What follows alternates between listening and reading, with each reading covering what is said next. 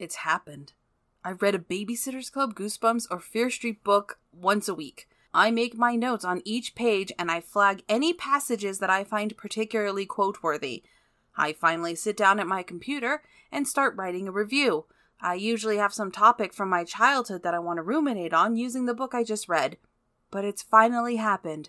I read The Mind Reader a few weeks ago. When I sat down to write this, I realized that the only thing I could remember about the book is that the title is misleading. What happened? How can I equate this to my childhood? Who are the characters? Does anyone get killed? Maybe my notes in the margins will help me. Clearly, we're going to rediscover this one together. Why can't I remember what happened in this one? This is rereading my childhood, Fear Street, The Mind Reader. Ellie is the new kid in town and has visions of the future, premonitions.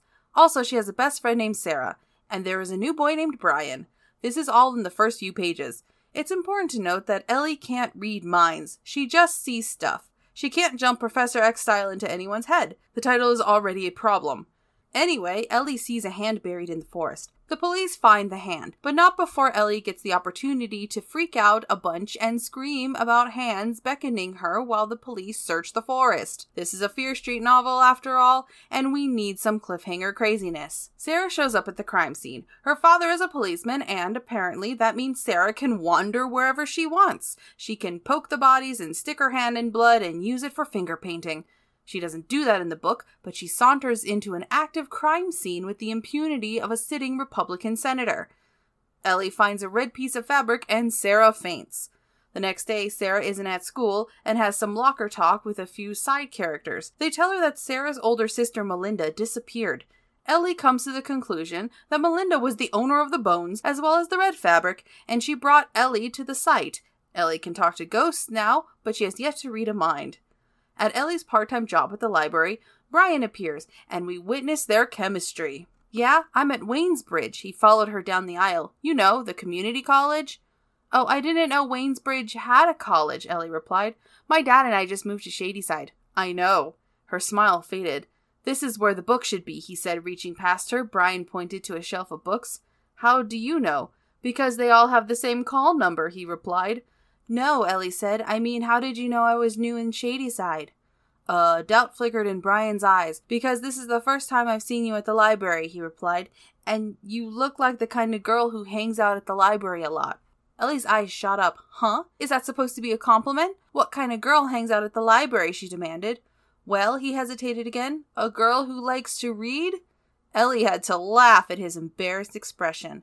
Maybe Brian Tanner wasn't quite as smooth as he thought he was. The idea pleased her.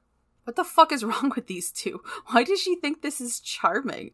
I guess that's what happens when you live in a small town. There are no opportunities for comparison. Anyway, Ellie gets a vision of a knife after their cool conversation. She also goes to Sarah's house and sees a skull in Sarah's window. Then Brian shouts at her from his car while she walks to the diner. There's a lot of semi connected scenes interspersed between the cliffhangers featuring things that aren't really there and Ellie screaming for no reason. At the diner, Ellie meets up with Brian and they have another not at all charming conversation. Then Sarah's dad, the cop, shows up and Brian runs away. Later, Ellie talks to her father, and we learn that a knife wielding maniac killed Ellie's mother. During a shower scene, Ellie has another vision with a knife. That's the problem with having a character who sees things. Everything that can be scary isn't scary because you know that it's just a vision. Every time Ellie screams, she seems unnecessarily panicky. You want to shake her and say, Ellie, girl, you have visions. Stop screaming. Any tension is destroyed. Ellie eventually connects with Sarah. The best friend character has been reclusive because the body they found was Melinda's. Do you remember? The missing older sister? Well, enough of that. Ellie's gotta ditch this downer. She has a date.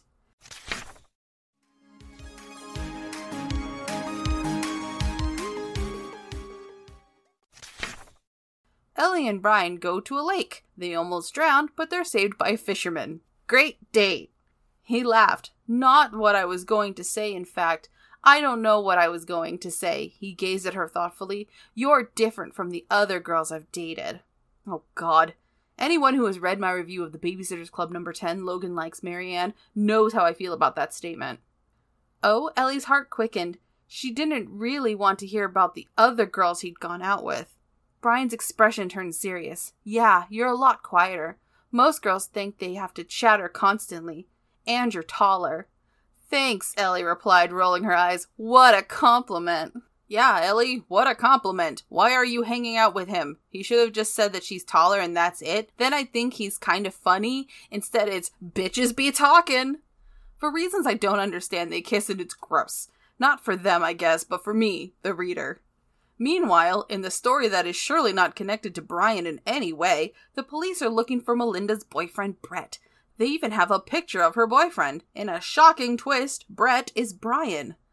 At this point, Ellie becomes a police psychic. She brings Sarah's father to a hole in a tree. He tells her to wear gloves if she's looking for a murder weapon. You heard that right. He does not say, uh, hey, 16 year old girl, I'm the cop here. I'll retrieve the murder weapon from the hole. Instead, he says, if you're gonna stick your whole ass hand in there, don't get fingerprints on it. Police inactivity is the most realistic thing in this book.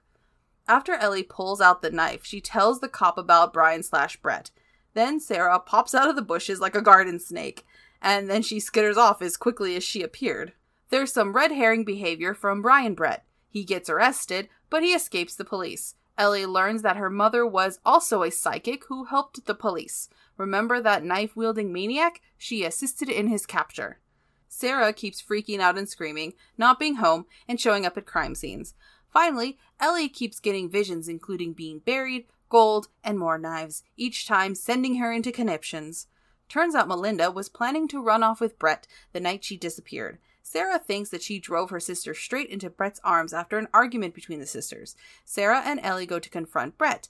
In the most American moment of the book, Sarah gets her father's, quote, extra gun. Sarah and Ellie go to the forest and find a gold button. Brett appears and asks to see the button. Sarah's father is also there. Finally, Sarah shoots someone. She shoots her dad. She figures out that he's the one who killed Melinda.